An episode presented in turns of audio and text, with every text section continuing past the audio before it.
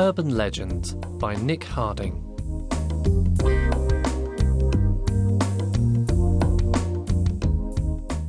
Preface Urban myth or legend.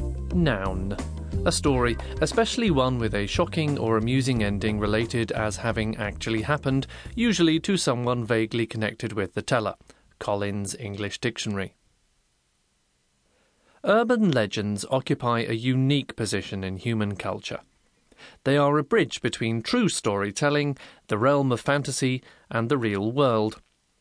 They exist on the boundaries where the definitions of what is true and what is imaginary lack solidity and clarity. They are stories that blur the edges. We pride ourselves, particularly in this day and age, on being intelligent, aware, and conscious of the world around us. We think that we are less likely in this modern world of instant information to fall victim to the scam, dupe, or tall story. We do not believe in a flat Earth or that the stars are fixed to crystal spheres. We know that the planets revolve around the Sun. We know the age of the universe, the speed of light, and the workings of quantum mechanics. But somehow, despite these advances, urban legends still hold sway. Why is this so? Urban legends have survived so long because humans tell stories and have done so from the Paleolithic campfire to the bar in the local pub. The reasons for doing so are numerous. Stories are told as social bonding devices. They can be told for self aggrandizement or used for the transmission of information. They can be a means of instruction, particularly in the realm of morality and mores, and in some cases they can be used as a device to control the behavior of others, from small groups of children to whole nations. Even in an electronic age, stories are still important to our species.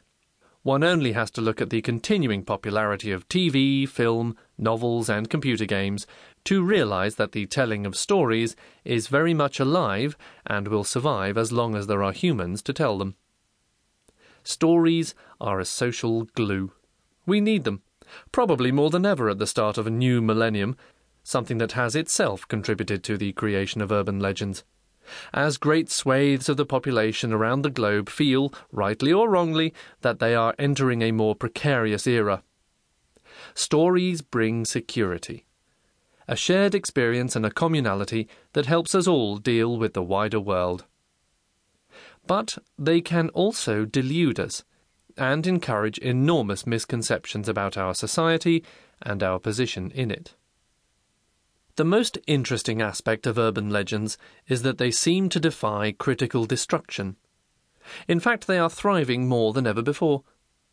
After the attacks on the Twin Towers in New York on the 11th of September 2001, a number of urban legends began circulating and were reported at all levels of the media as if they were true. Unsurprisingly, the tabloids ran the stories, but the same legends were being recounted in the broadsheets and in the news broadcasts. The most famous of these was the thankful stranger, usually a man of Middle Eastern appearance who, having had his dropped wallet returned, tells the Good Samaritan to avoid a certain tube station. The location varies, a true indicator that the story is an urban legend, on a certain day, at a certain time. These also vary. The durability of urban legends rests in their superficial credibility. They could, after all, be true. Therein lies their strength. There is a sense with all urban legends that somewhere and at some time they actually happened as described. They are clever enough to fool all of us, however savvy we think we are. This book will set out to describe urban legends in all their popular forms and will offer some reasons for their durability. It will look particularly at one way of analysing them through the idea of a meme, a self replicating element of culture. It will highlight the most famous of the stories and discuss legends as cultural symbols and the means by which they permeate every level of human social interaction. The subject is, of course, vast, with new material appearing almost daily, and it is therefore.